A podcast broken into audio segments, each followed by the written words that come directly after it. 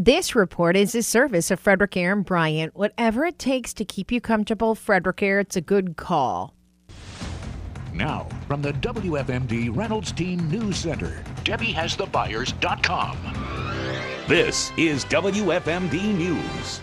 The Frederick County Sheriff's Office on Thursday responded to Green Valley Elementary School. A teacher at the school felt the students weren't safe in the building and led 27 of them out of the building through a wooded area to the Buzz Cafe. During that time, the teacher told the staffer to call police and say multiple people had been stabbed. Authorities responded and quickly learned no one was stabbed. Board of Ed President Brad Young said the incident is under investigation. He also says it's not known what made the school unsafe for students and that's up to the investigation at this point. And I know the uh, uh, authorities will be speaking with the teacher and finding that out. It will also be investigated how the teacher got 27 students out of the building unnoticed. At this point, they're going to investigate all that, but I'm assuming that there probably was a door in that classroom to the outside. Throughout the whole incident, Young says the students were not in any danger.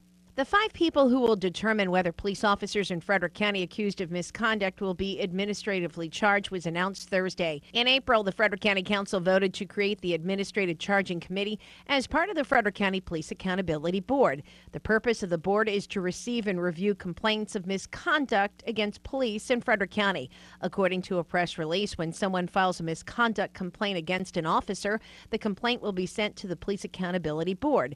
The board will then forward the complaint to the officer's police agency to investigate. The police agency will investigate the complaint and give its findings to the Administrative Charging Committee. The committee will decide whether or not to charge the officer. The committee members are Teresa Bean, Howard Cox, Kevin Grubb, and John Chateau. Crimes such as prostitution and sex trafficking are a part of a larger problem. During an appearance Thursday on WFMD's Morning News Express, Jenkins said it can also involve drug trafficking and illegal gambling. He was discussing last week's dismantling of a local prostitution and sex trafficking network. Search warrants were served on some spas in Frederick County, and a Bethesda woman was arrested. The girls that were used in these spas mm-hmm. to uh, provide services for customers mm-hmm. were trafficked women. Jenkins also tied this crime to illegal immigration. This is all a part of the, the illegal immigration problem, the open borders problem, tied to an enormous amount of crime that's coming into this country. But he acknowledged that the victims of these crimes are not always immigrants and some are U.S. citizens.